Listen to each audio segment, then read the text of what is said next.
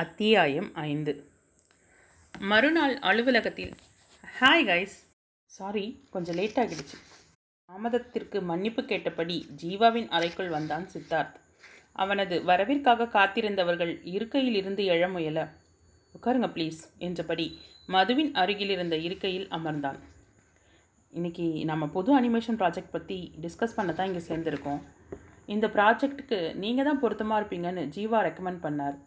1/2 மணி நேரம் ஓடக்கூடிய short film, ஆனால் முழு ஸ்டோரியையும் க்ரியேட் பண்ணுறதுலேருந்து டப்பிங் வரைக்கும் நாம் தான் செய்ய போகிறோம். நமக்கு இது புதிய விஷயம் இல்லை, இருந்தாலும் நம்ம கம்பெனி பேரை இன்னும் மேலே கொண்டு வர ஒரு நல்ல வழி சொல்லிக்கொண்டே ப்ராஜெக்ட் சம்பந்தமான பேப்பர்களை ஆளுக்கொன்றாக கொடுத்தான். இந்த ப்ராஜெக்டை ஏற்றுக்கொள்வதா இல்லையா என்ற குழப்பத்துடன் இருந்தவளுக்கு சட்டென முடிவை சொல்ல முடியவில்லை. தீர்க்கமான பார்வையை அவள் மீது செலுத்திய சித்தார்த் அவளது உணர்வுகளை படித்து விட்டவனாக இருக்கையிலிருந்து எழுந்தான். யாருக்காவது இந்த ப்ராஜெக்ட் பண்ண முடியாது, விருப்பம் இல்லைன்னு நினச்சா லன்ச் டைம்குள்ளே சொல்லிடுங்க, வேறொரு ஆளை நாங்கள் தேர்ந்தெடுக்கணும் என்றவன் விருட்டென எழுந்து தனது அறைக்கு சென்றான். மற்றவர்களும் விடைபெற்று செல்ல, ஒரு நிமிஷம் மதுமிதா என்றான் ஜீவா. அனைவரும் அறையிலிருந்து வெளியேறியதும், மதுமிதா ஏதாவது பிரச்சனையா என கேட்டான். தன்னை கண்டு கொண்டானே என்ற குன்றலுடன் அது என்று தயக்கத்துடன் நிறுத்தினாள். சீரலாக மூச்சு விட்டவன், இந்த ப்ராஜெக்ட் உங்கள் டேலண்ட்டை வெளிப்படுத்த கிடச்சிருக்கும் நல்ல ஆப்பர்ச்சுனிட்டி, அதை பயன்படுத்திக்கிறது உங்களுடைய சாமர்த்தியம். அதனால் நீங்கள் சித்தார்த் கூட ஒர்க் பண்ண தயங்குறீங்களோ என்று கேட்டான். அவனது பெயரை கேட்டதுமே அவளது உடல் மெல்ல அதிர்ந்தது. பழகிற வரைக்கும் அவனை புரிஞ்சுக்கிறது கொஞ்சம் கஷ்டம்தான், கொஞ்சம் கெடுபடியாக பேசுவானே தவிர நைஸ் பர்சன் என்று நண்பனுக்காக பரிந்து பேசினான். அவள் சற்றும் சமாதானம் ஆகவில்லை என்பதை அவளது அலைப்பாய்ந்த விழிகளிலேயே கண்டு கொண்டவன் அதிருப்தியுடன், இதுக்கு மேலே நீங்கள் தான் முடிவு செய்யணும் என்று தோள்களை குலுக்கினான். என்றவள் வேகமாக அங்கிருந்து வெளியேறினாள். தன் இடத்திற்கு வந்து அமர்ந்தவள் எவ்வளவு யோசித்தும் ஒரு முடிவிற்கு வர முடியாமல் திண்டாடினாள். அதே நேரம் அவளது மொபைல் ஒலிக்க எடுத்தவளது மனம் சற்று ஆறுதல் அடைய, சொல்லுங்கப்பா என்றாள் பாசத்துடன். மது தந்தையுடன் ஃபோனில் பேசிக்கொண்டிருந்த நேரத்தில் சிவா கீதாவிடம் தான் கண்ட விஷயங்களை சொல்ல ஆரம்பித்தான். சித்தார்த்துக்கு நம்ம மதுவை ஏற்கனவே தெரியும்னு நினைக்கிறேன் என்றவனை நிதானமாக பார்த்தாள். சான்ஸே இல்லை சிவா, நானும் அவ்வளோ ஒன்றா தானே படித்தோம். ஆண்கள்கிட்ட பழகுவா, ஆனால் ஒரு அளவுக்கு மேலே யாரையும் நெருங்க விட்டதில்லை. கொஞ்சம் க்ளோஸ்னால் சுரேஷ் மட்டும்தான். மற்றபடி எனக்கு தெரிஞ்சு சித்தார்த் என்றவள் இல்லை என்பதை போல தலையை அசைத்தாள். இல்லை கீதா, நிச்சயமாக ஏதோ இருக்குது. இல்லைனா ஒருத்தரை முதல்ல பார்த்ததும் யாராவது அதிர்ச்சி ஆவாங்களா என்று அவன் கேள்வி எழுப்ப கீதா வெகுவாக குழம்பி போனாள். சித்தார்த் வந்த அன்னைக்கே மதுவை பார்த்த பார்வையில் ஒரு கோபம் தெரிஞ்சது. மதுவும் அவரை அவாய்ட் பண்ணுறது போல தான் தெரியுது, அவரை பார்த்தாலே டிஸ்டர்ப் ஆகிறா என்றவன் அலுவலகத்தில் தான் கவனித்தவற்றை சொன்னான். ஃபோனில் பேசிக்கொண்டிருந்த மதுவை ஆராய்ச்சியுடன் பார்த்தாள் கீதா. மதிய உணவு இடைவெளிக்கு பிறகு சித்தார்த்தின் அறை கதவை தட்டினாள். ஏஸ் கமின் என்றான் தன் கம்பீர குரலில். அவள் உள்ளே செல்ல கணினியில் இருந்த பார்வையை விலக்கி அவளை பார்த்தவன் புருவங்கள் லேசாக நெறிய, உட்காருங்க என்று இருக்கையை காட்டினான். தேங்க்யூ என்றவள் உலர்ந்த உதடுகளை ஈரப்படுத்தியபடி, ப்ராஜெக்டில் நானும் ஜாயின் பண்ணிக்கிறேன் என்றாள். ஆழ்ந்த பார்வை ஒன்றை வீசியபடி, பரவாயில்லையே ஜீவா அவங்கள காம்ப்ரமைஸ் பண்ணிட்டான் போல இருக்கே என்று கேலியான குரலில் கேட்டான். அவனுக்கு முகத்தில் அடித்தார் போல பதில் சொல்ல துடித்த நாவை சிரமப்பட்டு அடக்கி கொண்டு, இல்லை சார் என்றவளை எரிச்சலுடன் கை நீட்டி தடுத்தவன், முதல்ல இந்த சார் முறை நிறுத்துங்க என்றான் எரிச்சலுடன்.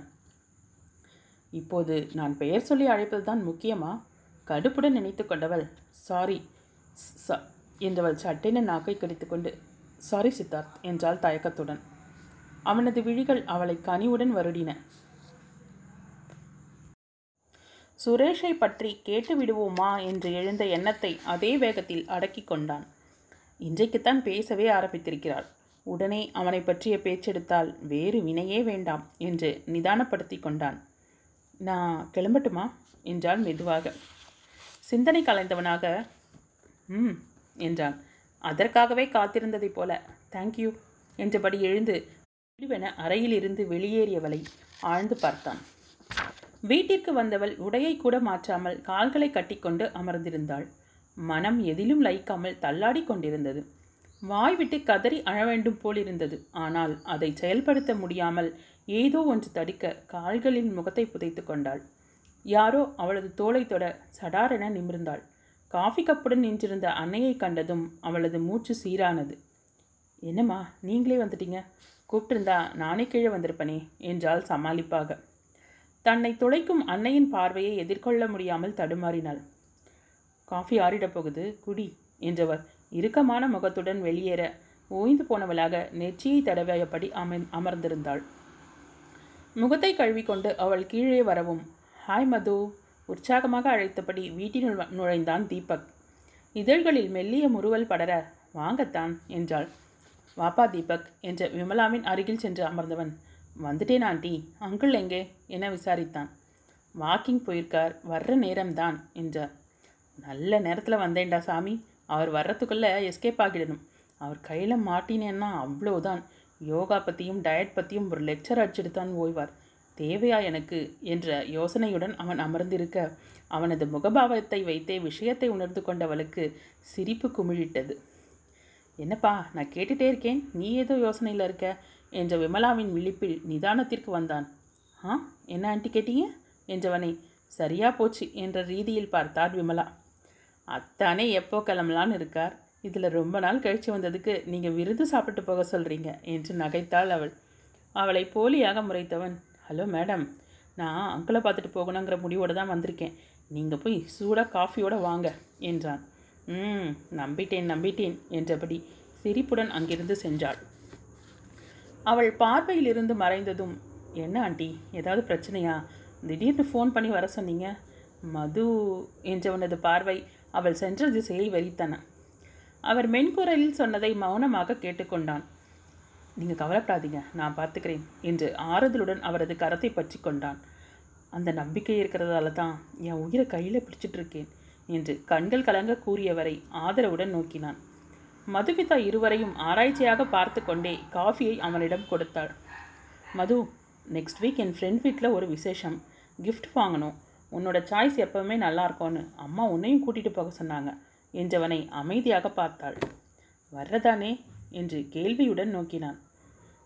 ம் என தலையசைத்தாள். ஓகே நாளன்னைக்கு இதே நேரத்துக்கு வரேன், ரெடியாக இரு என்றவன் மேலும் 2 மணி நேரம் அவர்களுடன் செலவிட்டு விட்டே கிளம்பினான். தன்னுடைய சந்தேகத்திற்கு விடை கிடைத்தே ஆக வேண்டிய கட்டாயத்தில் இருந்தான் சித்தார்த். அதற்கு ஒரே வழி ரமேஷிடம் பேசுவது மட்டுமே. இனியும் குழப்பத்துடனும் ஏமாற்றத்துடனும் வாழ்க்கையை கலக்க முடியாது என்று எண்ணியவன் தனது லேப்டாப்பை ஆன் செய்தான். ஹாய் ரமேஷ், எப்படி இருக்க? ஸ்கைப்பில் நண்பனை அழைத்து பேசிக்கொண்டிருந்தான் சித்தார்த். நல்லா இருக்கேன். நீயும் செம்ம ஸ்மார்ட்டாக இருக்கடா, அம்மா கைப்பக்குவத்தில் சாப்பாடு இல்லையா என்றான் சிரிப்புடன். நிச்சயமா, நம்ம சொந்தங்களோட இருக்கிறதே பாதி தெம்ப கொடுத்துருது என்று நண்பனின் கூற்றை ஆதரித்தான் சித்தார்த்.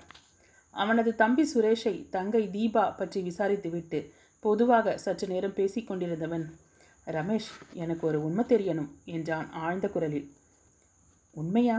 என்ன போய் சொன்னேன் உனக்கு உண்மையை சொல்ல என புரியாமல் கேட்டான். சுரேஷோட சொல்லப்போனால் ஒரு வகையில் நம்ம எல்லோருடைய வாழ்க்கையும் மாறிப்போக யார் காரணம் என்றான் குழப்பத்துடன். அதுக்கும் நம்ம வாழ்க்கைக்கும் என்னடா சம்மந்தம் என்று கேட்டான். சரி என்னோட வாழ்க்கைக்குன்னு வச்சுக்கோ என்றான் சித்தார்த் பொறுமை இழந்தவனாக. குழப்பமும் வியப்பமாக நண்பனை பார்த்தவன் மௌனமாகவே இருக்க சுரேஷ்கிட்ட கேட்டுக்க எனக்கு ரொம்ப நேரமாகாது ரமேஷ், ஆனால் அதிலிருந்து மீண்டு வந்திருக்கிறவனை கேட்டு தர்ம சங்கடப்படுத்த எனக்கு விருப்பம் இல்லை என்றான் அழுத்தமாக. சில நொடிகள் இருவருக்கிடையிலும் ஆழ்ந்த அமைதி நிலவ நிச்சயமாம் மது இல்லைன்னா என்ற சுரேஷின் குரலில் இருவரும் சுதாரித்து பார்த்தனர். சுரேஷ் ரமேஷின் பின்னால் வந்து நின்றான். நீ எப்போடா வந்த என்ற அண்ணனுக்கு சித்தார்த்தன் நான் கேள்வி கேட்கும்போதே வந்துட்டேன் என்றவன் கணினி திரையில் தெரிந்தவனை பார்த்து நான் சொல்கிறது உண்மை என்றான். கண்களை இறுக மூடிய சித்தார்த்தின் முகம் பெரும் வேதனையை வெளிப்படுத்தியது. ரமேஷ் சந்தேகத்துடன் தம்பியை பார்த்தான். அவன் மௌனமாக ஆம் என்பதைப் போல தலையை அசைக்க ஆயாசத்துடன் நெற்றியை தடவிக்கொண்டான் ரமேஷ். இரு கைகளாலும் முகத்தை அழுந்து துடைத்து கொண்டவன் கொஞ்ச நேரத்தில் நானே கூப்பிறேன் என்ற ஸ்கைப்பை அணைத்தான் சித்தார்த். அத்தியாயம் 6. ஞாயிற்றுக்கிழமை மாலை நேரம் வீட்டின் முன்புறம் இருந்த தோட்டத்தில் விமலா ஊஞ்சலில் அமர்ந்திருக்க அவர் அருகில் அமர்ந்து பூக்களை சரமாக தொடுத்து கொண்டிருந்தாள் மதுமிதா. ஹலோ பூக்காரம்மா, என்ன கிளம்பலையா என்று கேட்டபடி கேட்டை திறந்து கொண்டு உள்ளே வந்தான் தீபக். எங்கே என்றால் யோசனையுடன். எங்கேயா என்னை விழிகள் விரிய கேட்டவன். என்ன ஆண்டி இது, நான் அவ்வளோ தூரம் அன்றைக்கி சொல்லிட்டு போனேன், உங்கள் பொண்ணு என்னடானா எங்கேன்னு பொறுப்பு இல்லாமல் கேட்குறா. சீக்கிரமாக ஒரு நல்ல டாக்டர்கிட்ட காட்டுங்க, இல்லைன்னா ஞாபகம் மறதி முத்தி அம்னீஷியாவாக மாறிட போகுது என்றான் கிண்டலாக. விமலா சிரித்து கொண்டே, மதுமா நீ போய் காஃபி எடுத்துகிட்டு வாடா என்றதும் தீபக்கை பார்த்து முணுமுணுத்து கொண்டே செல்ல அவன் சிரித்து கொண்டே விமலாவை பார்த்தான். நீ சொன்னது போல் அவளுக்கு அம்னீஷியா வந்தாலும் எனக்கு சந்தோஷம்தான். அப்போவாவது பழசையெல்லாம் மறந்துடுவா இல்லையா என்று கவலையுடன் கேட்டவரது இமைகள் ஈரமாகின. ஆண்டி, அவள் உங்கள் ரெண்டு பேருக்காகத்தான் முடிஞ்ச அளவுக்கு எல்லாத்தையும் மறக்க முயற்சி பண்ணிகிட்ருக்கா என்றான் வருத்தத்துடன். உண்மைதான், ஆனால் உள்ளுக்குள்ளே எல்லாத்தையும் பிடிச்சி புழுங்கிக்கிட்டு இருக்கா. 2 நாளாக வேலை நேரம் தவிர மீதி நேரம் ரூமில் அடைச்சிக்கிறா, இல்லைனா ஹோமுக்கு போகிறேன்னு கிளம்பிடுறா என்றார் கண்ணீருடன். கவலைப்படாதீங்க ஆண்டி, அவள் பழைய மதுவாக திரும்ப நமக்கு கிடைக்க தான் போகிறா, அதுக்கு நான் பொறுப்பு என்று ஆறுதலாக கூறியவன், மதுவரா கண்ணை தொடச்சிக்கோங்க என்றான் மெல்லிய குரலில். அன்னையின் முகத்தை பார்த்தபடி ஒரு கப்பை அவரிடம் கொடுத்தவள் தீபக்கிடம் தட்டை நீட்டினாள். தேங்க்யூ என்றவனின் காதுகளில் மட்டும் விழுவது போல, எனக்கு அம்னீஷியா வர்றதுக்கு பதிலாக உங்களுக்கெல்லாம் வந்தால் எனக்கு ரொம்ப நிம்மதியாக இருக்கும் என்று முணுமுணுத்தாள். என்னம்மா என்ன சொல்கிற என்றான் வேண்டுமென்றே. 10 நிமிஷத்தில் ரெடியாகி வரேன் என்றால் முறைப்பாக. ஓ, அம்னீஷியா சரியாயிடுச்சு போல என்று அவன் சிரித்து கொண்டே சொல்ல கண்களை உருட்டி காட்டி முறைத்து கொண்டே உள்ளே சென்றாள். நிலையிலும் விமலா முறுவலிக்க தீபக்கிற்கு சிரிப்பு வந்தது. பர்ச்சேஸ் முடிச்சுட்டு அவளை வீட்டுக்கு கூட்டிகிட்டு போகிறேன் ஆண்டி, அம்மா பார்க்கணுன்னு சொன்னாங்க, நாளைக்கு அங்கேருந்தே அவள் ஆஃபீஸ் போகட்டும் என்றான். சரிப்பா என்று விமலாவின் குரலை தொடர்ந்து, அதெல்லாம் ஒன்றும் வேணாம், நைட் எவ்வளோ நேரம் ஆனாலும் வந்துடுவேம்மா, சாவி எடுத்துகிட்டு போகிறேன், நீங்கள் நேரத்தோடு சாப்பிட்டுட்டு மாத்திரை போட்டுட்டு தூங்குங்க என்று உள்ளே இருந்து அவள் குரல் கொடுத்தாள். சரியான பாம்பு காது என்று மென்குரலில் சொன்னவன், ஓகே ஆண்டி, நான் எவ்வளோ நேரம் ஆனாலும் கூட்டிகிட்டு வந்து விட்டுடுறேன் என்று சப்தமாக சொன்னான். எல்லியட் ஸ்பீச்சின் அருகில் சித்தார்த் காரை நிறுத்தினான். இரவு 9:30 மணிக்கும் இளைஞர்கள் பட்டாளம் அந்த இடத்தையே கலகலக்க வைத்து கொண்டிருந்தனர். இந்த பசங்களை பார்க்கும்போது எனக்கு நம்ம காலேஜ் டேஸ் நினைவுக்கு வருது சித்தார்த் என்றான் அவன் அருகில் அமர்ந்திருந்த ஜீவா. மிருதுவாக புன்னகைத்தவன், ஆமாண்டா நாம் 3 பேரும் எவ்வளோ சந்தோஷமாக இருந்தோம் என்றவனது குரலில் ஏக்கம் தென்பட்டது. அதே உணர்வு ஜீவாவிற்கும் உண்டாக, இந்த ரமேஷ் இவ்வளோ பிடிவாதமாக இருக்க வேண்டாம்டா, நம்மக்கிட்ட கூட எதையும் வெளிப்படையாக பேச மாட்டேன்றார் பத்தியா, நாம் எவ்வளவோ சொல்லியும் கேட்காம குடும்பத்தோடு ஊரை விட்டே போனான், பேசுகிறதும் குறைஞ்சி போச்சு, இப்போல்லாம் மாதத்துக்கு 1 முறை பேசினாலே பெருசு, நானும் ரொம்ப எதுவும் பேசிக்கிறதில்ல, மனசு விட்டு போச்சுடா என்றான் சலிப்புடன். சற்று நேரம் இருவருக்கிடையிலும் கனத்த மௌனம் நிலவியது. 3 பேரும் ஒன்றாவே படித்தோம், ஒன்றா பிஸ்னஸ் ஆரம்பித்து நடத்தணும்னு ஆசைப்பட்டோம், ஆனால் கடைசியில் ஆளுக்கு ஒரு பக்கமாக பிரிஞ்சு போனோம். நான் கூட நம்ம ஃப்ரெண்ட்ஷிப் அவ்வளோதான்னு நினச்சேன், ஆனால் உங்கள் அப்பாவுக்கு திடீர்னு சென்னைக்கே ட்ரான்ஸ்ஃபர் வந்ததும் தற்செயலாக நீ சென்னை வந்த, உன்னை விடாமல் பிடிச்சிக்கிட்டேன், இப்போது என்னோடய பிஸ்னஸில் ஜாயின் பண்ணிட்டேன், ரமேஷும் உன்ன மாதிரியே திரும்ப வந்துட்டா எவ்வளோ நல்லா இருக்கும் என்றான் ஏக்கத்துடன். அவ்வளவுதானே, சீக்கிரமே நடத்திடலாம் என்றான் சித்தார்த் இலகுவாக. உனக்கு எல்லாமே ஈஸியாக இருக்குது என்றான் அவன் கிண்டலாக. சித்தார்த்தும், நம்புடா என்றான் குறுஞ்சிரிப்புடன். நம்புகிறேன், நம்பிக்கை தானே வாழ்க்கை என தத்துவத்தை பொழிந்தவன், சொல்லப்போனால் ரமேஷ்க்கு இங்கேருந்து போக ஒரு காரணம் இருந்துச்சு, ஆனால் இந்தியாவுக்கே வரமாட்டேன்னு பிடிவாதமாக இருந்த உன்னோட கேஸ் என்னன்னு இப்போ வரைக்கும் எனக்கு தெரியலை என்றவன் குறுகுறுவென நண்பனை பார்த்தான். சட்டென பார்வையை வெளியே திருப்பியவன், தேவையில்லாமல் கண்டதும் யோசிக்காத, இறங்கு என்றபடி காரில் இருந்து இறங்கினான். ஜீவா குறுஞ்சிரிப்புடன், காரணம் இல்லாமல் கோபம் வராது, அதான் என கேலியாக இழுத்தான். அவன் எதுவும் சொல்லாமல் நண்பனை முறைக்க, சரி விடுமச்சான், இப்போ எது கேட்டாலும் உனக்கு கோபம் வரும், உண்மையை ரொம்ப நாளைக்கு மூடி மறைக்க முடியாது, அன்னைக்கு பார்த்துக்கிறேன் என்றான் சாதாரணமாக. இவன் வீட்டிற்கு வந்திருந்த போது அஸ்வந்துடன் சற்று நேரம் பேசிக்கொண்டிருந்தானே, அப்போது பீச்சில் நடந்ததை ஏதேனும் இவனிடம் உளறி வைத்திருப்பானோ என்ற எண்ணம் உண்டான போதும், பார்க்கலாம் இப்போ என்னோட வரியா இல்லை நான் காலார நடக்க போகிறேன் என்றான் பேச்சை மாற்றும் விதமாக. அதுக்கு தனடா வந்தது என்றபடியே இறங்கினான் ஜீவா. இருவரும் ஏதேதோ பேசிக்கொண்டு நடக்க, ஹலோ ஜீவா என்ற குரலில் இருவரும் பின்னால் திரும்பி பார்த்தனர். ஜீவாவின் நண்பன் ஒருவன் நின்றிருந்தான். வெளிநாட்டிலிருந்து வந்திருந்த தன் நண்பனை சித்தார்த்திற்கு அறிமுகம் செய்து வைத்தான். இருவரும் சந்தித்து ஒரு சில வருடங்கள் ஆனதை பற்றி பேசிக்கொண்டிருக்க இருவரையும் சற்று நேரம் பேச சொல்லிவிட்டு தனது நடையை தொடர்ந்தான் சித்தார்த். மனம் அன்று காலையில் சுரேஷிடம் பேசிய நிகழ்வுகளை மீண்டும் அசை போட்டது. நான் எவ்வளவு பெரிய தவறு செய்திருக்கிறேன். தவறே செய்யாத ஒருத்தியை குற்றவாளியாக்கி இருக்கிறேனே. இப்போது குற்றவாளியாக நான் அல்லவா நிற்கிறேன். அவளிடம் எப்படி மன்னிப்பு கேட்கப் போகிறேன்? அதை அவள் அனுமதிப்பாளா? என்னை மன்னிப்பாளா? அலுவலகத்தில் அவளை எப்படி எதிர்கொள்ளப் போகிறேன் என்று தன்னை சுற்றி கேள்விகளால் வலை பின்னிக்கொண்டே நடந்தவன் சட்டென ஒரு இடத்தில் நின்று சுற்றும் முற்றும் பார்த்தான். எதிரில் இருந்த ஐஸ்கிரீம் பார்லரில் மதுமிதா அமர்ந்திருப்பது தெரிய அவனது முகத்தில் இருந்த குழப்பங்கள் எல்லாம் விலகி வெண்மையாக மாறியது. அவளது முகத்தை கூர்ந்து நோக்கினான். முதன் முதலில் அவளை பார்த்ததற்கும் இப்போது இருப்பவளுக்கும் எவ்வளவு வித்தியாசம்! அந்த நீள் விழிகளில் ஒளி மங்கியதைப் போன்ற தோற்றம். ஏன் மது, என்னவாயிற்று உனக்கு என எண்ணிக்கொண்டிருந்தவனின் நினைவிற்கு தடைப்படுவதைப் போல அவள் எதிரில் வந்து அமர்ந்தான் ஒருவன். கீற்றாக முருவளித்தவள் அவன் கொடுத்த ஐஸ்கிரீமை வாங்கி கொண்டாள்.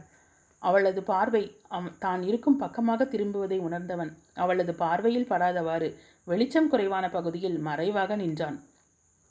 எதிரில் இருந்தவன் ஏதோ கேட்க மறுப்பாக தலையசைத்தவள் அவன் ஏதோ பேச பேச மௌனமாக ஸ்பூனால் ஐஸ்கிரீமை அலைந்து கொண்டிருந்தாள்.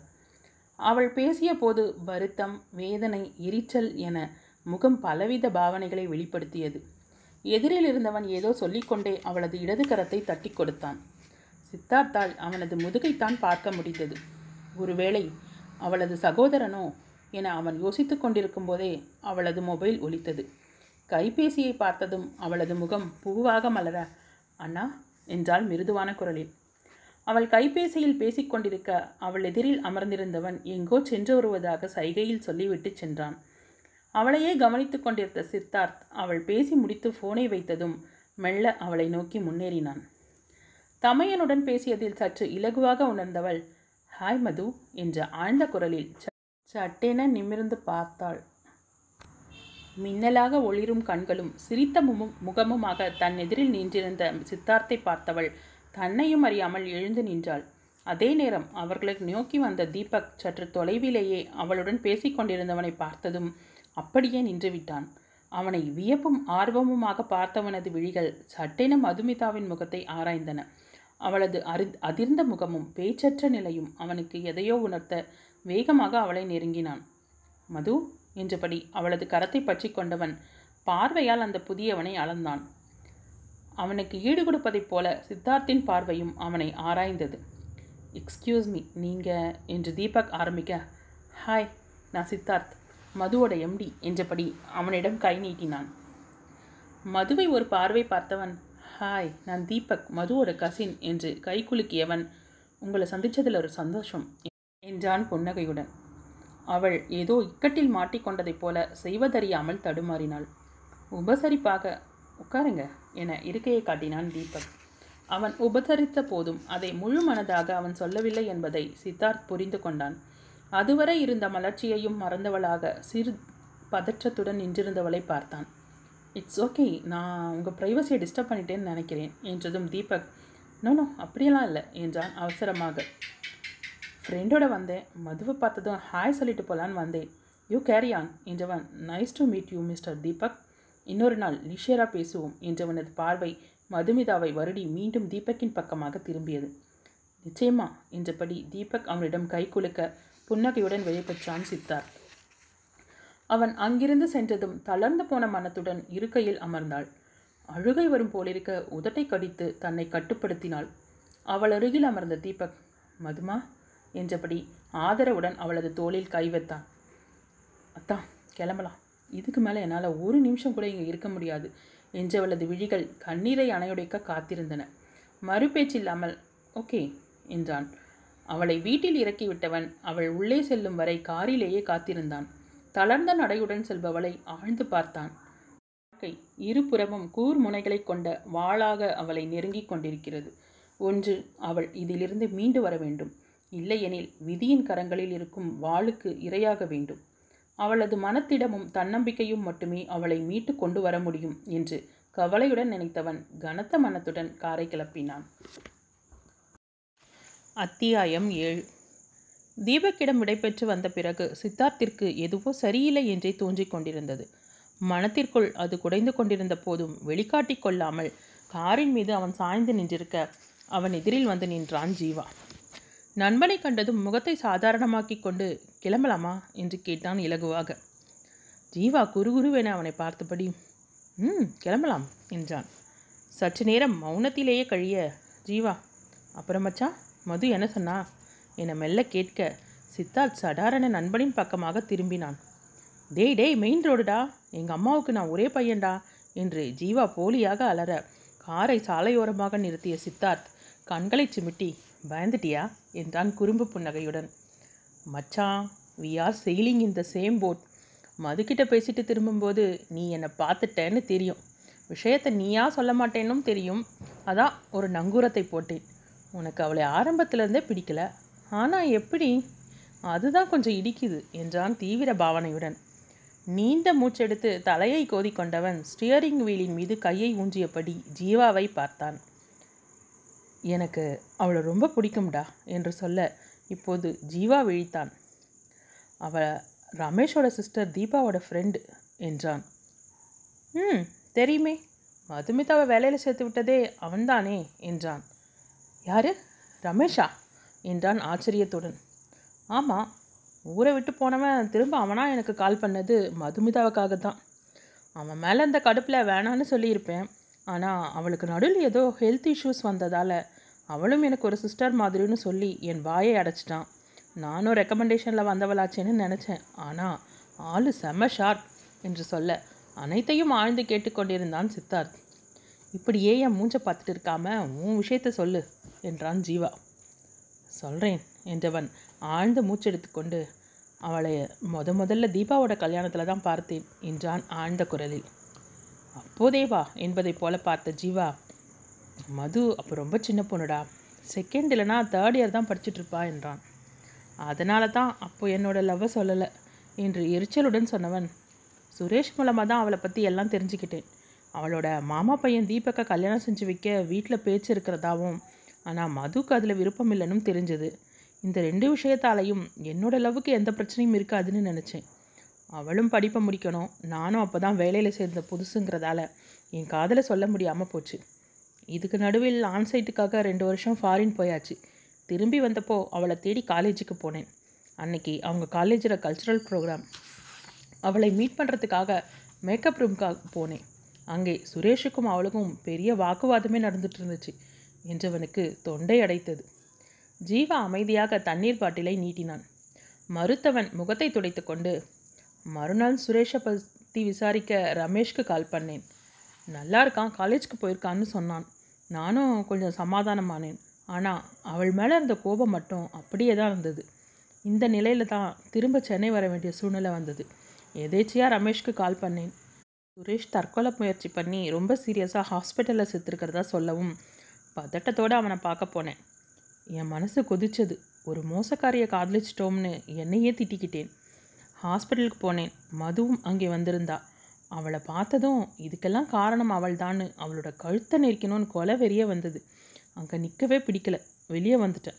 திரும்ப ரமேஷுக்கு ஃபோன் செஞ்சு அங்கே விசிட்டர்ஸ் யாரும் இல்லைன்னு தெரிஞ்ச பின்ன போய் அவனை பார்த்தேன். சுரேஷை பார்க்க என்னோடய கோபம் அதிகமாச்சு என்றவனது குரல் தழுதழுத்தது. அவளை மறந்துட முடியுங்கிற எண்ணம் வரும் வர திரும்ப இந்தியா வரக்கூடாதுன்னு பிடிவாதமாக இருந்தேன்.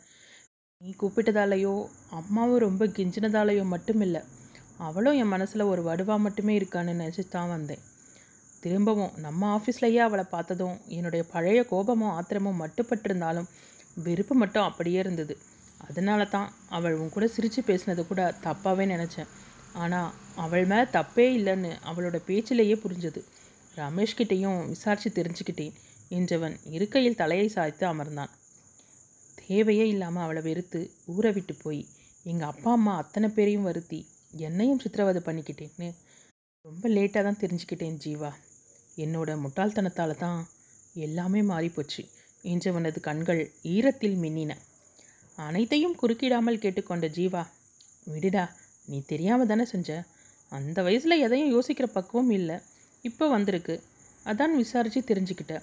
இப்போதானே எல்லாம் தெரிஞ்சு போச்சே, இனி என்ன, உனக்கு நிறைய டைம் இருக்குது, ஆஃபீஸில் எப்போவும் உன் கூடவே இருக்க போகிறா, நீ கொஞ்சம் கொஞ்சமாக புரியவை, அவள் ரொம்ப பிரில்லியன்ட், புரிஞ்சுக்குவா என்றான் சமாதானமாக. இப்போது பயமாக இருக்குடா, அவளை பார்க்குறப்பெல்லாம் என்னோட தப்பு கண்ணு முன்னால் தெரியுது என்றான் தீவிர பாவனையுடன். அப்படியா, கொஞ்ச நேரத்துக்கு முன்னால் பார்த்தப்போ அப்படி தெரியலையே என்ற ஜீவாவின் குரலில் கிண்டல் தெரித்தது. சடாரென திரும்பி அவன் நண்பனின் முகத்தை பார்த்ததும் சிரித்தபடி, அது அவளோட பேசிகிட்டு இருந்தது யாருன்னு தெரிஞ்சிக்க தான், அது தீபக்னு தெரிஞ்சதால் மனசில் சின்ன சந்தோஷம் என்றான். வெட்கமும் சிரிப்புமாக சொன்னவனை அன்புடன் பார்த்தவன், இனி உம்பாடு கொண்டாட்டம்தான், என் நிலைமையை நினச்சாதான் என்றவன் பெருமூச்சு விட்டான். ஏண்டா உனக்கென்ன என்றான் சித்தார்த். உனக்கென்னவா என்று கண்களை விரித்தவன், இந்த லவ் பண்ணுற பைத்தியங்கள் எல்லாம் ஃபீல் பண்ணுறங்கிற ரேஞ்சில் தான் காதலை பற்றி புலம்புறதுக்குன்னே கூட ஒரு ஃப்ரெண்டை வச்சுருப்பானுங்க. இனி அந்த புலம்பலையெல்லாம் நான் கேட்கணுமேனு நினச்சா ஐயோ என்று போலியாக அலற முகம் கொள்ளா சிரிப்புடன் காரை கிளப்பினான் சித்தார்த். நீண்ட நாட்களுக்கு பிறகு நல்லபடியாக இரவில் தூங்கி அதிகாலையிலேயே எழுந்த சித்தார்த்திற்கு தன்னை சுற்றியிருந்த உலகமே மிக அழகாக தோன்றியது. தோட்டத்தில் இருந்து வந்த மலர்களின் நறுமணத்தை ஆழ்ந்து சுவாசித்து நெஞ்சில் நிறைத்து கொண்டான். மனநிலைக்கும் சுற்றுப்புற சூழ்நிலைக்கும் சம்பந்தம் உண்டு என்று சொன்னது எவ்வளவு உண்மை! தூசுப்படிந்த கண்ணாடி போலிருந்த தன்னுடைய மனநிலை இப்படி வானவில் வண்ணத்துக்கு மாறிவிட்டது என்று எண்ணி சிரித்து கொண்டான். அலுவலகத்திற்கு செல்ல தயாரானவன் பாடல் ஒன்றை விசிலடித்தபடி 2 படிகளாக தாவி இறங்கி ஹாலுக்கு வந்தான். செய்தித்தாளில் மூழ்கியிருந்த அஸ்வந்தும் மெடிக்கல் ஜேர்னலை வாசித்து கொண்டிருந்த நேத்ராவும் நிமிர்ந்து தமையனை வியப்புடன் பார்த்தனர். கண்களில் குறும்பு கூத்தாட அண்ணனின் அருகில் வந்து அமர்ந்த அஸ்வந்த், என்னன்னா இன்னைக்கு ஆஃபீஸ் போகிறீங்களா, இல்லை ஏதாவது கல்யாணத்துக்கு போகிறீங்களா என்றான். கையில் இருந்த புத்தகத்தை டீப்பாயின் மீது வைத்துவிட்டு ஆர்வத்துடன் அண்ணனை கவனித்தாள் நேத்ரா. நெற்றி சுருங்க தம்பியை பார்த்தவன், ஆஃபீஸுக்கு தான் என்றான். இன்னைக்கு அலங்காரமெல்லாம் ரொம்ப அமர்க்கலமாக இருக்கே என்றான் கண்களை சிமிட்டி. எனக்கு பொண்ணு பார்க்க போகிறேன், நீ தானே என் ரூட்டை கிளியர் பண்ணுன்னு சொல்வ என்று கையில் இருந்த செய்தித்தாளை வாங்கி கொண்டே சொன்னவன் மறந்தும் தம்பியின் முகத்தை பார்க்கவில்லை. குறுகுறுவென்ற அஸ்வந்தின் பார்வை அண்ணன் முகத்தை துளைத்து கொண்டிருக்க இப்படி வாயை விட்டு மாட்டிக்கொண்டேமே என்றிருந்தது சித்தார்த்திற்கு. செய்தித்தாளுக்குள் முகத்தை மறைத்து கொண்டு கடமையே கண்ணாக அமர்த்திருக்கும் சகோதரனை மர்மச்சிரிப்புடன் பார்த்தவன் தங்கள் அருகில் அமர்ந்திருந்த நேத்ராவை கண்டதும், இங்கே ரெடி செஞ்சிட்ருக்க, கிளம்பு கிளம்பு, நிறைய விஷயத்தை கண்டுபிடிக்க வேண்டியிருக்கு என்றான் கடுப்புடன். என்னடா நான் அண்ணனோட பேச வந்தேன் என்றால் பதிலுக்கு முறைப்பாக. உன்னை மாதிரி சின்ன பிள்ளைங்களுக்கு இங்கே என்ன வேலை என்றான் காட்டமாக. உன்னை விட 1 நிமிஷம்தான் லேட்டாக பிறந்தேன், நான் சின்ன பிள்ளையா? அப்போ நீ என்ன? நியாயமாக சயின்ஸ் படி பார்த்தா நான் தான் உன்னோட பெரியவ தெரியுமா என்று அவள் ஆரம்பிக்க சித்தார்த்திற்கு ஆயாசமாக இருந்தது. அடச்சை, எப்போ பாரு நச்சு பண்ணிக்கிட்டு என்கிட்டயே சயின்ஸ் பற்றி பேச ஆரம்பிச்சிட்டா. கிளம்பு அமுல் பேபி, அம்மா உனக்கு காம்ப்ளான் கலந்து வச்சுருப்பாங்க, ஓ அதை குடிச்சிட்டு வளரப்பார் என்றான் கிண்டலாக. அம்மா பாருங்கம்மா இவனே என்று அவள் ஆரம்பித்தபடி சமையலறையில் இருந்த அன்னையை நாடி செல்ல அஸ்வந்த் தமையனின் பக்கமாக திரும்பினான். அண்ணா இன்னைக்கு பழைய சித்தார்த் திட்டன்ஸா என்றான் சிரிப்புடன்.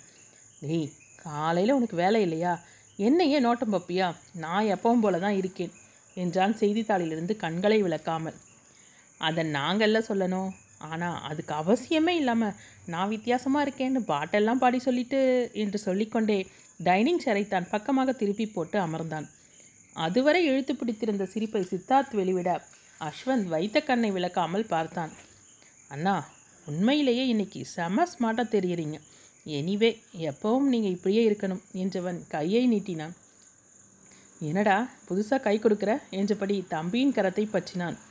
வாழ்த்து சொல்கிறேன்னா என்றவன், அன்னைக்கு பீச்சில் பார்த்த மேடம் தானே என்று அவனது காதோரம் கிசுகிசுக்க, டேய் உன்ன என்று அதட்டலாக கேட்டபடி எழுந்தான் சித்தார்த்.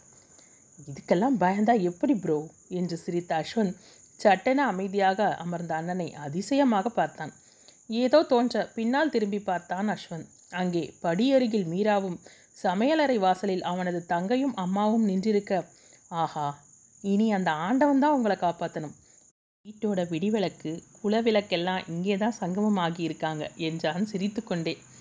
கிண்ணத்தில் இருந்த நூடுல்ஸை வாயிலிட்டபடி, டே யஷ் அம்மாவை அண்ணியும் சொன்னேன், என்னை விட்டுட்டியே என்று கேட்டாள் நேத்ரா. ஹே இதான் சொந்த செலவில் சூனியம் வச்சுக்கிறது என அவன் சிரிக்க மீரா தலையில் அடித்து கொண்டாள். நீ இந்த வீட்டோட குழல் விளக்குமா குழல் விளக்கு என்றான் போலியான நெகிழ்வுடன். அவள் புரியாமல் என்னதுடா என்றாள். நீ அதுவே தான் தெய்வமே என்று மேலே கையை காட்டியபடி சொல்ல அனைவரும் அடக்க முடியாமல் சிரித்தனர். அவளுக்கு மெல்ல அவன் சொன்னதன் அர்த்தம் விளங்க, எரும மாடு என்றாள் கோபத்துடன். ஐயோ அம்மா, அண்ணி, அண்ணா உங்கள் எல்லாரையும் திட்டா என்றான் வேண்டுமென்றே. நான் ஒன்றுதாண்டா சொன்னேன் என்றாள் அவள் அழுத்தமாக. நான் எறும்பன்னா நம்ம குடும்பமும் என அவன் இழுக்க, போதண்டா காலையில் வம்பு வளர்த்துக்கிட்டு என்ற தேவகி, மீரா ஆதி எங்கே என்று கேட்டார். இதோ வந்துட்டேன் என்றபடி அவனும் இறங்கி வர மகன்களுக்கு காலை உணவை பரிமாற ஆரம்பித்தார்.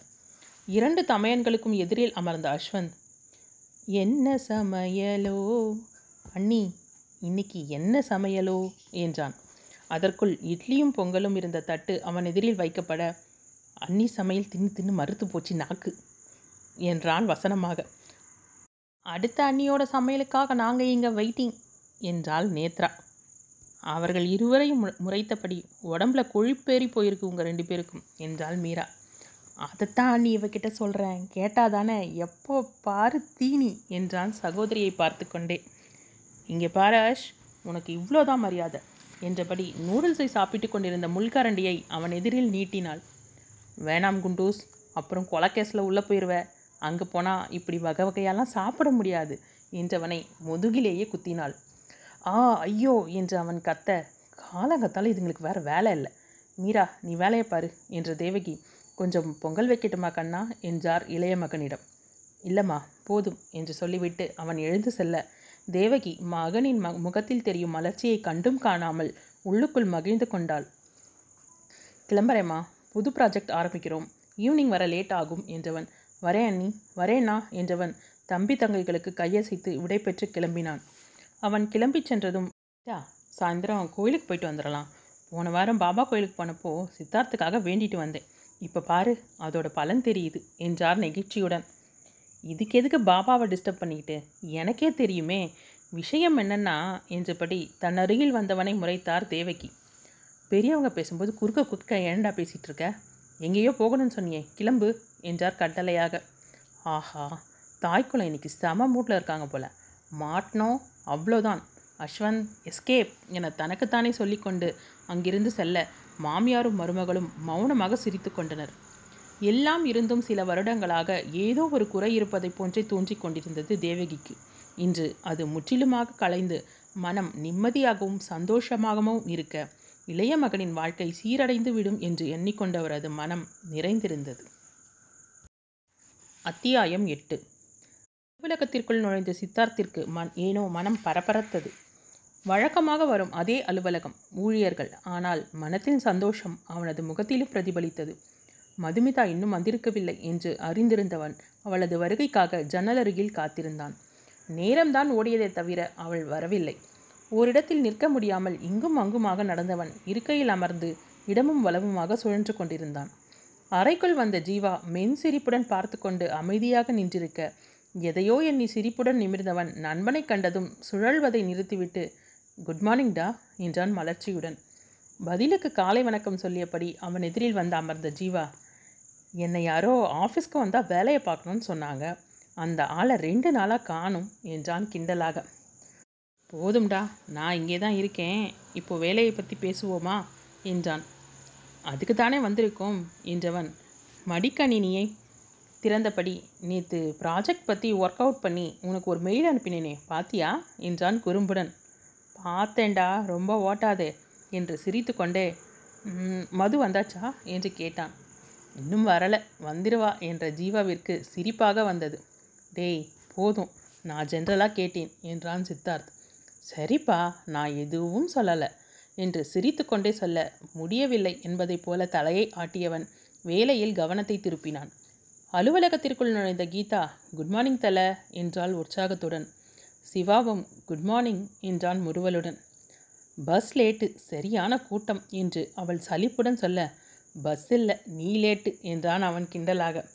ஐயோ முடியல, ரொம்ப முன்னேறிட்டீங்க பாஸ் என்றவள் தங்கள் பேச்சில் கலந்து கொள்ளாமல் தனது வேலையில் கவனமாக இருந்த லதாவை திரும்பி பார்த்தாள்.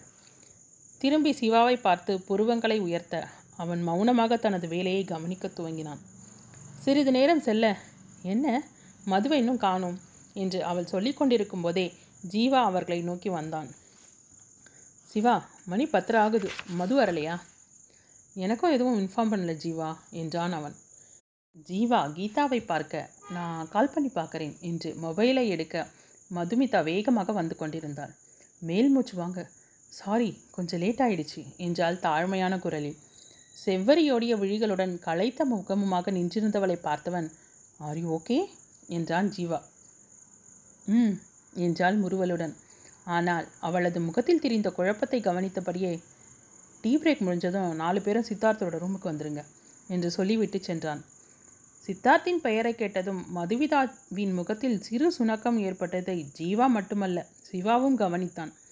ஜீவா அங்கிருந்து நகர்ந்த பின் அவரவர் தங்களது வேலைகளை கவனிக்க சிவா கீதாவின் இருக்கையை தட்டி அழைத்தான். என்ன என்று சைகையிலேயே கேட்டவள் இருக்கையை அவன் அருகில் நகர்த்தினாள். அன்னைக்கு நான் கேட்டப்போ 2 பேருக்கும் எந்த சம்மந்தமும் இல்லைன்னு சொன்னேன், ஆனால் எனக்கு டவுட்டாகவே இருக்குது மதுவும் என்று இழுத்தவனை ஆயாசத்துடன் பார்த்தவள், உங்கள் நிலைமையே இங்கே திரிசங்கு சொர்க்கமாக அந்தரத்தில் ஆடிட்டுருக்கு, இதில் எதுக்கு சார் உங்களுக்கு அடுத்தவங்க கதை என்றால் கிண்டலாக.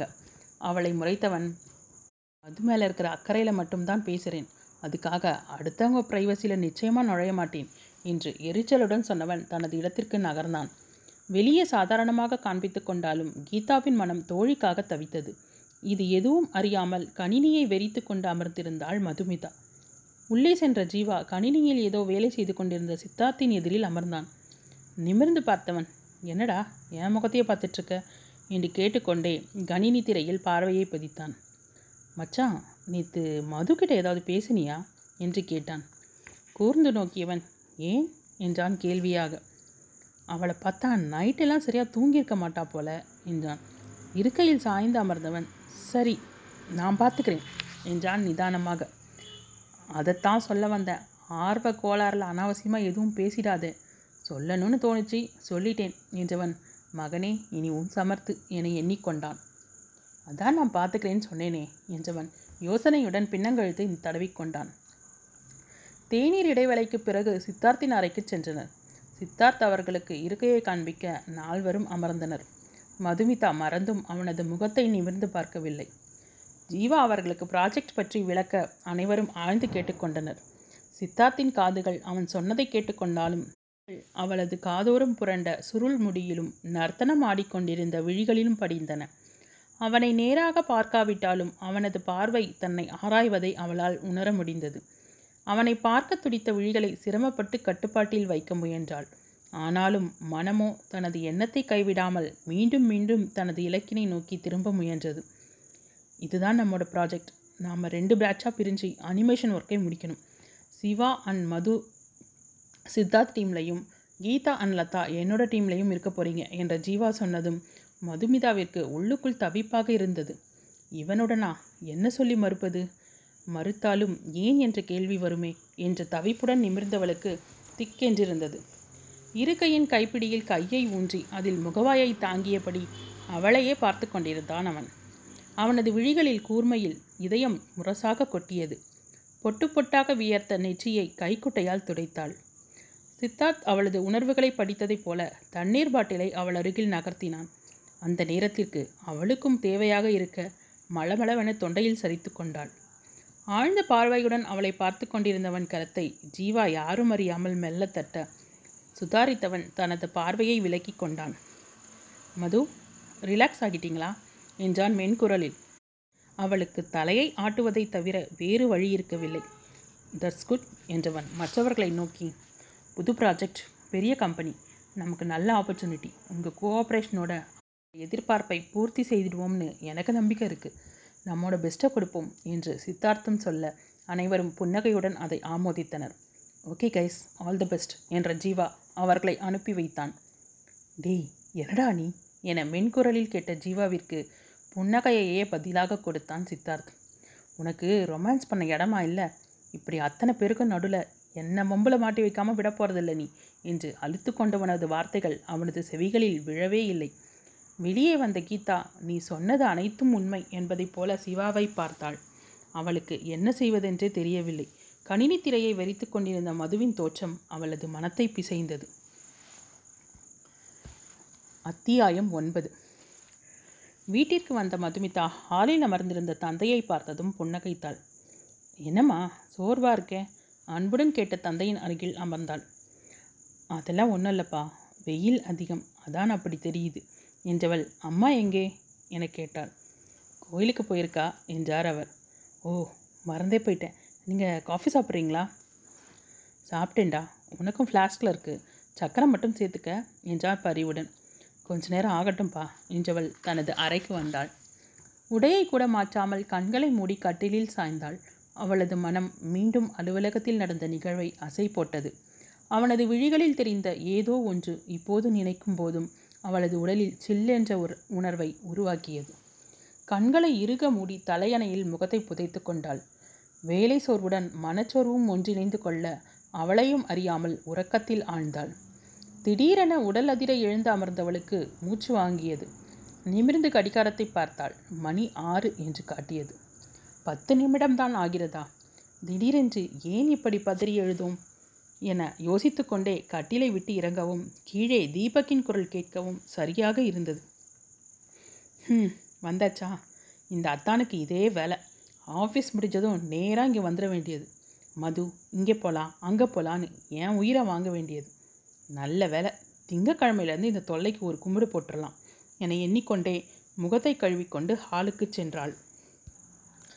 தீபக் காஃபி குடித்து கொண்டே பெரியவர்களுடன் பேசி கொண்டிருந்தான். அவளை கண்டதும் ஹாய் மது என்றான் உற்சாகமாக. ஹாய் அத்தான் என்றாள் அவள் சுரத்தே இல்லாமல். அவளை உற்று பார்த்தவன் மேடம் மூட் அவுட்டில் இருக்கீங்க போல என்றான் ஆராய்ச்சி பார்வையுடன். இவன் ஒருத்தன் இருக்கிற பிரச்சனையில் என எண்ணிக்கொண்டவள் அதெல்லாம் ஒன்றும் இல்லை என்று சொல்லிவிட்டு அன்னையிடம் சீக்கிரமாக வந்துட்டீங்க என்று விசாரித்தாள். வர்ற வழியில் தீபக்கை பார்த்தேன், கூடவே வந்தாச்சு. சரி, நீ காஃபி சாப்பிட்றியா என்றார் விமலா. என்றவள் தீபக்கன் எதிரில் அமர்ந்தாள். அவளது தந்தையின் மொபைல் ஒலிக்க அவர் பேசிக்கொண்டே எழுந்து சென்றதும் மது என்று அழைத்தான் தீபக். அத்தான், நீங்கள் எதுக்கு வந்திருக்கீங்கன்னு தெரியும், என்னை பார்த்துக்க எனக்கு தெரியும், என்னை பாதுகாக்கிறேன்னு எல்லாரும் சேர்ந்து இப்படி பார்த்து பார்த்து செய்யாதீங்க, நான் கோழை இல்லை என்றாள் எரிச்சலுடன். அவளை ஆழ்ந்து பார்த்தவன் அப்படியா, ரொம்ப சந்தோஷம், நீ கோழை இல்லை, ஆனால் சரியான முந்திரிக்கொட்டை. நான் ஆண்டியை ட்ராப் பண்ண மட்டும்தான் வந்தேன். அப்புறம் அம்மா சண்டே இன்விடேஷன் வாங்க போகலாம்னு உங்ககிட்ட சொன்னாங்களாமே, அவங்களுக்கு ஏதோ அவசர வேலை வந்துருச்சான், அதனால் சண்டே நாம் 2 பேரும் தான் இன்விடேஷன் வாங்க போகிறோம், ரெடியாயிரு என்றான் அழுத்தமாக. சோழியன் குடுமி சும்மா ஆடாது, ஆண்டியை ட்ராப் பண்ணத்தான் வந்தேன்னு சாக்க சொல்லிட்டு பின்னாடியே ஒரு எக்ஸ்ட்ராவையும் சேர்த்துக்கிறது என்று கடுப்புடன் சொன்னாள். எப்படியும் அப்பா அம்மாவோட நீ போவதா தானே இருந்த, உனக்கும் விருப்பம் இல்லைன்னா நான் கம்பல் பண்ணலை என்றான் நிதானமாக. மறுகணமே முதன் முதலில் அவனது வாழ்வில் நடக்கும் நல்ல விஷயம். தனக்காக எவ்வளவோ செய்திருப்பவன் இப்போது என்னை அழைப்பதும் என்னுடைய சந்தோஷத்திற்காக மட்டுமே என எண்ணியவள் சரி வரேன் என்றாள். அதை கொஞ்சம் சிரிச்சுக்கிட்டே சொல்கிறது என்றான் உர்ரென்ற முகத்துடன். அவனது பாவனையில் அவளுக்கு புன்னகை அரும்ப சரி என்றாள். சிரிக்காத, கொஞ்ச நேரத்துக்கு முன்னே ஊமூஞ்சியும் அப்படி தான் இருந்துச்சு என்று அவன் கலாய்க்க அவள் வாய்விட்டு நகைத்தாள். அண்ணா, இந்த கலர் ரொம்ப நல்லாயிருக்கு, இதையே எடுத்துக்கலாம். பெற்றோரின் 60ஆம் கல்யாணத்திற்காக அழைப்பிதழ் வாங்க வந்திருந்த அஸ்வந்த் சித்தார்த்திடம் காண்பித்தான். ரொம்ப கிராண்டாக இருக்கே, கொஞ்சம் சிம்பிளாக இருக்கட்டுமே என்றான் சித்தார்த். அப்படியா சொல்கிறீங்க, ஓகே, நீங்கள் இங்கே பாருங்கள், நான் அந்த பக்கமாக போய் பார்க்குறேன் என்றவன் எதிர்ப்புறத்திற்கு சென்றான். சித்தார்த் அங்கிருந்த அழைப்பிதழ்களை பார்த்து கொண்டிருக்க நாம் வந்து 1/2 மணி நேரமாச்சு, ஒரு இன்விடேஷன் செலக்ட் பண்ண இவ்வளோ அலப்பற என்று சலிப்புடன் வந்த குரலில் சட்டென நின்றான். மது, அவனது உள்ளம் உற்சாக குரல் கொடுக்க சப்தம் வந்த திசையை கணக்கிட்டு அந்த பக்கமாக நடந்தான்.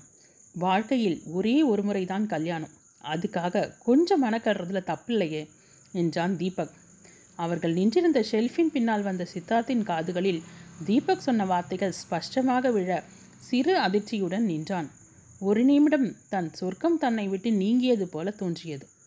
மனம் இல்லை இல்லை என்று கூக்குரலிட்டாலும் கேட்ட வார்த்தைகள் உண்மைதானே, ஆனாலும் அவனது மனம் அதை ஒப்புக்கொள்ள தயாராக இல்லை. என்னுடைய அவசரத்தால் ஒரு முறை அவளை இழந்துவிட்டதாக எண்ணி தவித்தது போதும், மீண்டும் ஒரு முறை அவளை இழக்க நான் தயாராக இல்லை என தனக்குள் சொல்லி கொண்டவன் தன்னை நிதானப்படுத்தி கொள்ள முயன்றான். ஐயோ அத்தான், கல்யாணம் வாழ்க்கையில் ஒரு முறை தான் வரும், ஒத்துக்கிறேன், அதுக்காக ஒரு இன்விடேஷனுக்கு இவ்வளவு செலவு பண்ணணுமா, கொஞ்சம் சிம்பிளாக இருக்கட்டும், எனக்கு சிம்பிளாக இருந்தால் தான் பிடிக்கும் என்றாள். சித்தார்த்தின் இதயம் தடுமாறி கொண்டிருந்தது. இழுத்து வைத்த பொறுமை எந்த நேரமும் கட்டவிட துடித்து கொண்டிருந்தது. உன் கல்யாணத்துக்கு சிம்பிளாக இன்விடேஷன் போடலாம், இது ஏன் கல்யாணம், நீ காடை மட்டும் செலக்ட் பண்ணு என்றான் தீபக். ஆமாம், அது ஒன்று தான் குறைச்சல் என முணுமுணுத்தவள் வந்த வேலையை பார்க்கலானாள். தீபக்கின் பதிலை கேட்ட சித்தார்த்திற்கு கூடை கூடையாக பூக்களை வாரி தன் மீது கொட்டியது போலிருந்தது. தனக்கு தோன்றிய விடுதலை உணர்ச்சியை ஒரு கணம் கண்களை மூடி அனுபவித்தான். மனம் ஒரு நிமிடத்திற்குள் உலகை சுற்றி வரும் என்பது சரியாகத்தான் இருக்கிறது என எண்ணிக்கொண்டான். கையில் ஒரு அழைப்பிதழுடன் திரும்பி வந்த அஸ்வந்த் அண்ணனின் படபடப்பையும் தவிப்பையும் அடுத்த நிமிடமே அவன் முகத்தில் தெரிந்த நிம்மதியையும் ஆழ்ந்து கவனித்து கொண்டிருந்தான். மது, இந்த காடை பாரேன், நைஸ் இல்லை என்றான். ஆழ்ந்த மூச்சு விட்டவள், அத்தான் உங்கள் ஆளுக்கு க்ரீன் கலர் பிடிக்கும்னா எல்லாத்தையும் அதே கலரில் வாங்கணுமா? ஆனாலும் உங்களை இந்த அளவுக்கு ஜால்றான்னு நினைக்கலப்பா. உங்களோட இம்சை தாங்காமல் அவள் ஓடாமல் இருந்தா சரி என்றாள் சிரிப்புடன். அவளை நான் பார்த்துக்குவேன், ஆனால் உன்னை கல்யாணம் பண்ணிக்கிட்டு அவஸ்தைப்பட போகிறவனை நினச்சா என்று சொல்லும்போதே அவனுக்கு சிரிப்பு வந்துவிட, நல்ல வேலை என்னை காப்பாற்றிட்ட கடவுளே என மேலே பார்த்து ஒரு கும்பிடு போட்டான். எரிச்சலுடன், போதாதான் எல்லாரும் நம்மளையே திரும்பி பார்க்குறாங்க என்றாள். எல்லோருக்கும் அவங்கவுங்களோட வேலை தான் சரியாக இருக்கும். நாம தான் எல்லாரும் நம்மளையே கவனித்து பார்க்குறதா நினச்சிக்கிறோம். சரி, ரிசப்ஷனுக்கு ஒரு கார் செலக்ட் பண்ணு, கிளம்புவோம் என்றவன் அவரிடம் சொல்லிக்கொண்டே அடுத்த பகுதிக்கு செல்ல அங்கே நின்றிருந்தவனை கண்டதும் ஆச்சரியத்தில் புருவம் உயர்த்தினான். ஹலோ சார், எப்படி இருக்கீங்க என அவன் கேட்டதும் தான் சித்தார்த் தீபக்கை கவனித்தான். ஹலோ தீபக், எப்படி இருக்கீங்க என்று அவனுடன் கை குலுக்கினான். ஐ ஆம் ஃபைன் என்றவன் அவன் கையில் இருந்த அழைப்புதழை கண்டதும், யாருக்கு கல்யாணம், உங்களுக்கா என்றான். எங்கள் அப்பா அம்மாவுக்கு அடுத்த மாதம் சஷ்டியப்த பூர்த்தி கிராண்டாக பண்ணலாம்னு பிளான். அதுக்கு தான் நானும் என் தம்பியும் இன்விடேஷன் வாங்க வந்தோம் என்று சொல்லிக்கொண்டே அஸ்வந்தை தேடினான். நடப்பது எல்லாவற்றையும் கவனித்து கொண்டிருந்த அஸ்வந்த் எதுவும் அறியாதவனைப் போல அவன் அருகில் வந்தான். இவன் என் தம்பி அஸ்வந்த், ஹவுஸ் சர்ஜனாக ப்ராக்டிஸ் பண்ணிகிட்ருக்கான் என அறிமுகப்படுத்தியவன் தீபக்கை தனது நண்பன் என அறிமுகப்படுத்தினான். மூவரும் பேசிக்கொண்டிருக்க கையில் 2 வெட்டிங் கார்டுடன் தீபக்கை தேடி வந்தாள் மதுமிதா. ஷெல்ஃபின் மறுபுறம் அவனது குரல் கேட்டதும் யாருடன் பேசிக்கொண்டிருக்கிறான் என எண்ணிக்கொண்டே சென்றவள் அங்கே சித்தார்த்தை கண்டவுடன் தயங்கி நின்றாள். மெதுவாக வந்த வழியிலேயே திரும்பி சென்றுவிட எத்தனிப்பதற்குள் அவளை பார்த்துவிட்ட தீபக், மது இங்கே பார்த்தியா யாருன்னு? எதிர்பாராத இடத்தில் திடீர் சந்திப்பு என்று சொல்லி சிரித்தான். அவளும் தயக்கத்துடன் ஒப்புக்கு சிரித்து வைத்தாள். சித்தார்த் ஏதாவது பேசுவான் என அவள் எதிர்பார்க்க அவனோ ஏதும் பேசாமல் வெண்ணகையுடன் நின்றிருந்தான். அவளும் விதியே என ஹலோ என்றாள். பதிலுக்கு அவனும் ஹாய் என்றான். அதற்கு மேல் அவளும் பேசவில்லை, அவனும் அதற்காக முயற்சிக்கவில்லை. அவளது அருகாமையை அவனுக்கு பெரும் உவகையை தந்தது. மனம் நிறைய அந்த நினைவை பொக்கிஷமாக சேகரித்து கொண்டிருந்தான். இருவரின் நடவடிக்கையையும் கவனித்து கொண்டிருந்த அஸ்வந்த், ஹலோ மேடம், நான் அஸ்வந்த், சித்தார்த்தோட தம்பி. என்னை யாரும் அறிமுகப்படுத்தலை, அதனால் நானே அறிமுகமாகிக்கிறேன் என்றான் சிரிப்புடன். அவனிடம் ஒரு ஸ்நேகபாவம் தெரிய, ஹலோ நான் மதுமிதா என்று அவள் நிறுத்தி கொள்ள, என்னோட கொலீக் என்றான் சித்தார்த். அஸ்வந்த் அண்ணனை ஆச்சரியத்துடன் பார்த்தான். 10 நாளில் ஒரு காதல் கதையா? ஆனால் கொஞ்சம் இழுப்பறியாக இருக்கும் போல இருக்கே என எண்ணிக்கொண்டவன், ஆஃபீஸில் எங்கள் அண்ணன் எப்படி என்றான் அவளிடம். அவள் புரியாமல் விழிக்க, நல்லா உருட்டி மிரட்டி வேலை வாங்குவாரே அதை சொல்கிறேன் என்றதும் அமைதியாக முறுவலித்தாள். பார்த்தீங்களா, ஆமான்னு சொல்கிறதுக்கே நடுங்குறீங்க. அவர் எப்பவுமே அப்படி தான். இப்போ தான் நாம் ஃப்ரெண்ட்ஸ் ஆகிட்டோமே, இனி ஏதாவது மிரட்டினா என்கிட்ட சொல்லுங்கள், நான் பார்த்துக்கிறேன் என்றான் வீரத்துடன். சரிடா அரட்டை, வேலை முடிஞ்சுதா என்றான் தம்பியிடம். டன் என்பதை போல கட்டை விரலை உயர்த்தி காட்டினான். மதுமிதாவும், இந்த 2 கார்டும் எனக்கு பிடிச்சிருக்கு, உங்களுக்கு ஓகேனா வாங்கிக்கலாம் என்றாள் தீபக்கிடம். உங்கள் வீட்லேயும் 60ஆம் கல்யாணமா என்று அப்பாவியாக கேட்டான் அஸ்வந்த் சிரித்து கொண்டே. எங்கள் அத்தானுக்கு கல்யாணம் என்றால் இயல்பாக. கல்யாணமா? அப்போது கண்டிப்பாக ட்ரீட் கொடுத்தே ஆகணும், ஏன்னா நீங்கள் கேட்க மாட்டீங்களா என்றான் அஸ்வந்த். டேய் என்னடா என்ற சித்தார்த் தயக்கத்துடன் தீபக்கை பார்த்தான்.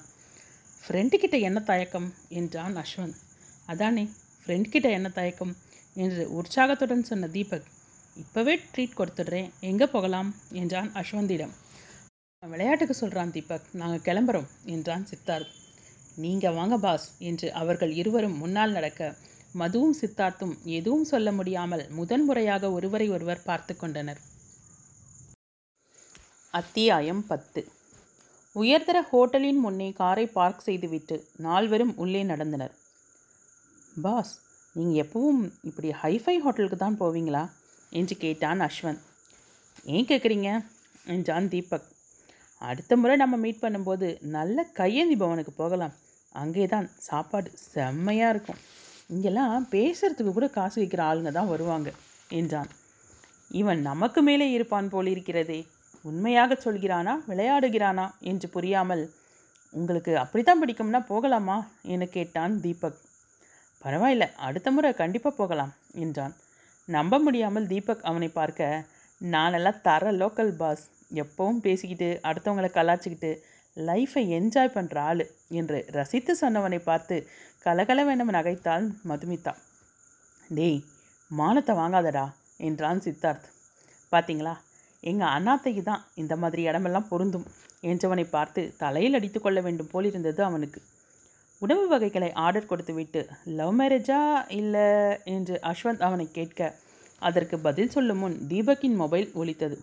எடுத்தவன் சிரித்து கொண்டே மதுவிடம் மொபைலை கொடுத்தான். மேகி என்று திரையில் ஒளிர்ந்த பெயரை பார்த்ததும் திங்க் ஆஃப் த டெவில் என்று புன்னகையுடன் சொன்னவள் எக்ஸ்கியூஸ் மீ என்று கேட்டுக்கொண்டு மொபைலை ஆன் செய்தாள். எல்லா இடங்களிலும் ஆட்கள் இருக்க அவளால் அங்கிருந்து எழுந்து வெளியே செல்ல முடியவில்லை. அவள் பேசுவதற்குள், என்ன அத்தான் ஃபோன் எடுக்க இவ்வளோ நேரமா, நான் ரொம்ப நேரமாக ட்ரை பண்ணுறேன், இப்போது எங்கே இருக்கீங்க என்று கொஞ்சலும் கோபமுமாக மறுபக்கம் பேசியவளது குரல் ஒலித்தது. அம்மா மேகலை, யார் ஃபோன் எடுக்கிறாங்கன்னு குரலை கூட கேட்க மாட்டியா? உன்னோட அத்தான்னு நினச்சி ஏதாவது கேடா கூடமாக பேசிட்டியானா நான் என்னடி பண்ணுவேன் என்றால் போலியான பயத்துடன். ஹே மது, எப்படிடி இருக்க? ஆக்சுவலி நான் உன் கூட தான் பேசணும்னு நினச்சி ஃபோன் செஞ்சேன் என்றால் சப்தமாக. இமைகள் விரிய, ம் அப்படியா, என்கிட்ட பேசினோன்னு தான் உன் அத்தானோட நம்பருக்கு ஃபோன் பண்ணியா என்று கிண்டலாக பேசி அவளது காலை வாரினாள். நிஜமாப்பா என்று அவள் அசடு வழிய, ஐயோ பார்த்து, நீ அங்கே வைக்கப்படுறது இங்கே தெரியுது என்றால் கேலியாக. தீபக்குடன் பேசி கொண்டிருந்த போதும் சித்தார்த்தின் பார்வை அவ்வப்போது அவளை வருடி சென்றது. அவன் அறியாமல் அதை மற்ற இருவரும் கவனித்து கொண்டிருந்தனர். உன்கிட்ட சண்டை போடணும்னு இருந்தேன், குலதெய்வ கோயிலுக்கு போக வர முடியாதுன்னு சொல்லிட்டியாமே என்று தாங்களுடன் கேட்டாள் மேகலா. ஆஃபீஸில் புது ப்ராஜெக்ட் ஆரம்பமாயிடுச்சு, கல்யாணத்துக்குள்ளே முடிச்சிரும் என்றவள் ஓர வழியால் சித்தார்த்தை பார்த்தாள். அவள் மேலும் ஏதோ கேட்க விழைய, வீட்டுக்கு வந்துட்டு பேசுகிறேன், இப்போது உன் அத்தா கிட்ட தரேன் பேசு என்றவள் மொபைலை தீபக்கிடம் கொடுத்தாள். இரண்டு வார்த்தைகள் பேசிய தீபக், சிக்னல் கட் ஆகுது பேசிட்டு வரேன் என்று காரணம் சொல்லிவிட்டு வெளியே சென்றான். அடடா, என் ஃப்ரெண்டுக்கு பேசணும்னு நினச்சிட்டு இருந்தேன், எக்ஸ்கியூஸ் மீ நானும் பேசிட்டு வந்துடுறேன் என்ற அஸ்வந்த் தமையனை பார்த்து கண்களை சிமிட்டு விட்டு செல்ல இருவரும் தனியாக அமர்ந்திருந்தனர். அவன் கைகளை கட்டிக்கொண்டு வலது கையால் தாடையை தடவியபடி அமர்ந்திருக்க, அவனுடன் தனியாக அமர்ந்திருப்பது மதுமிதாவிற்கு சற்று படபடப்பை கொடுத்தது.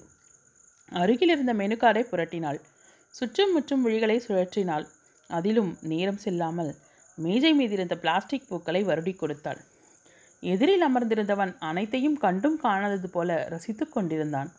அவர்கள் கண்ணில் படாதவாறு மறைந்து நின்றிருந்த அஸ்வந்த், இது வேலைக்காகாது, ரெண்டு பேரும் முகத்தை கூட பார்த்துக்க மாட்டேன்னு உட்காந்துருக்காங்களே, நாம் இங்கேயே ஒளிஞ்சிருந்து பார்த்து ஒரு பிரயோஜனமும் இல்லை, நேராக போய் பேச வைக்க முயற்சி பண்ண வேண்டியது தான் என்று கடுப்புடன் எண்ணிக்கொண்டே வந்து தமையனின் அருகில் அமர்ந்தான். மதுவை பார்த்து புன்னக வைத்தவன், அப்புறம் உங்களை பற்றி சொல்லுங்கள் என்றான். என்னை பற்றினா என்று இழுத்தாள். Oh, starting ட்ரபிளா?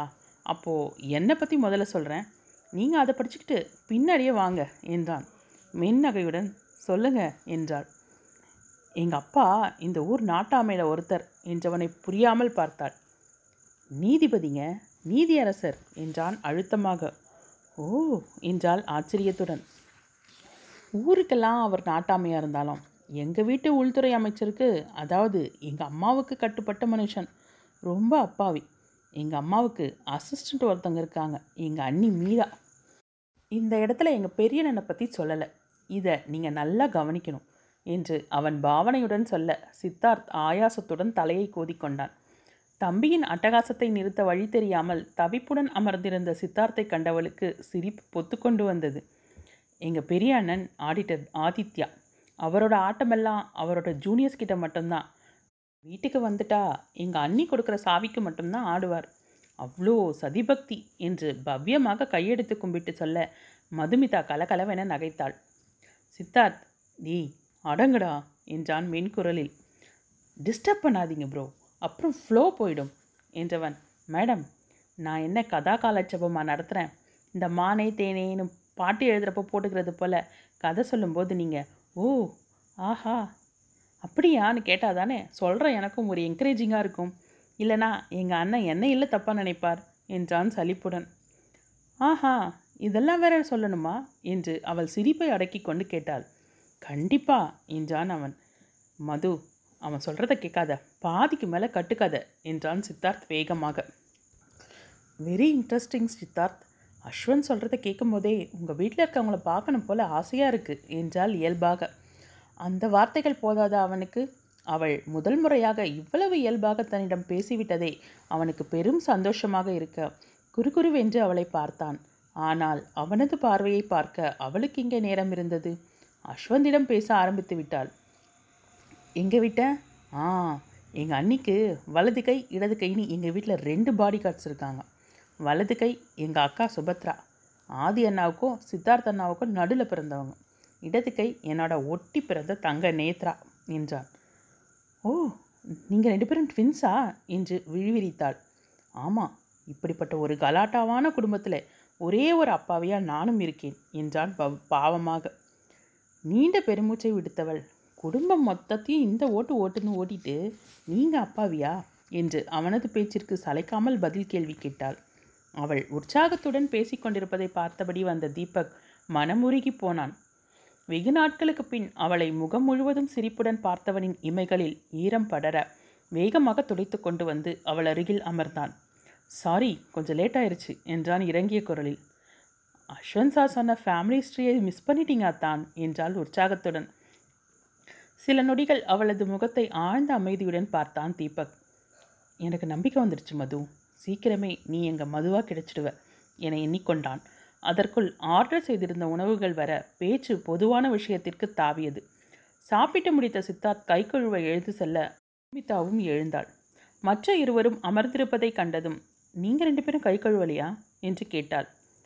நாங்களாம் உங்கள் அளவுக்கு சுத்தம் கிடையாது, எங்களுக்கு ஃபிங்கர் பவுல் வரும் என்றான் தீபக். அஸ்வந்தோ ஒரு படி மேலே சென்று, இருக்கிற தண்ணி கஷ்டத்தில் ஃபிங்கர் பவுல் எதுக்கு, நமக்கெல்லாம் மவுத் பவுல் போதும் என்றதும் மதுவால் சிரிப்பை அடக்க முடியவில்லை. உங்கள் வீட்டில் இருக்கவங்க ரொம்ப பாவம் என்று சொல்லிவிட்டு அங்கிருந்து நகர்ந்தாள். பில் வந்ததும் சித்தார்த் தனது கிரெடிட் கார்டை கொடுத்தான். மறுத்த தீபக்கிடம், உங்கள் கல்யாணத்துக்காக நான் கொடுத்த விருந்து நிற்கட்டும் என்று சொல்ல தீபக் சரி என்பதை போல தோலை குலுக்கினான். நால்வரும் காரின் அருகில் வந்ததும் தீபக் சகோதரர்கள் இருவருக்கும் கை கொடுத்துவிட்டு காரில் ஏற மறுபுறம் சென்றான். ரொம்ப தேங்க்ஸ் சித்தார்த், இந்த ஈவினிங்கை என்னால் மறக்கவே முடியாது என்றவள் தேங்க்யூ அஸ்வந்த் என்றாள். புன்னகையுடன் வெல்கம் என்றான் சித்தார்த். சிறு முறுவலுடன் காரின் கதவில் கை வைக்கவும் சித்தார்த்தும் அவள் அமர்வதற்காக கதவை திறக்க முயல இருவரது கைகளும் ஒன்றோடொன்று உரசிக்கொள்ள அவள் வேகமாக கையை இழுத்து கொண்டாள். அவன் கதவை திறந்துவிட மௌனமாக அமர்ந்தாள். மனம் படபடவென அடித்து கொண்டது. தன் படபடப்பை வெளியில் தெரியாமல் மறைக்க பெரும் பாடுபட்டாள். உதடுகளை அழுந்து கடித்து கைவிரல்களை இறுக மூடினாள். சித்தார்த்தின் அருகில் நின்றிருந்த அஸ்வந்தும் அவள் அருகில் அமர்ந்திருந்த தீபக்கும் இவைகளை கண்டும் காணாமல் இருந்தனர். அவர்களது கார் கண்ணிலிருந்து மறையும் வரை சித்தார்த் அங்கேயே நின்றிருந்தான். அவனது தோலை தட்டிய அஸ்வந்த், அண்ணா அவங்க இந்நேரம் வீட்டுக்கே போயிருப்பாங்க, நீங்கள் சாவியை கொடுங்க, உங்களை நம்பி ஏன் உயிரை பணயம் வைக்க நான் தயாராக இல்லை என்றவன் சாவியை வாங்கி கொண்டு, தொண்டை தண்ணி வத்த ஊர்கதையெல்லாம் சொன்னது நான், தேங்க்ஸ் இவருக்கு, சும்மாவா சொன்னாங்க, எல்லாத்துக்கும் ராசி வேணும் என்று வேண்டுமென்றே புலம்பிக்கொண்டே காரை கிளப்பினான்.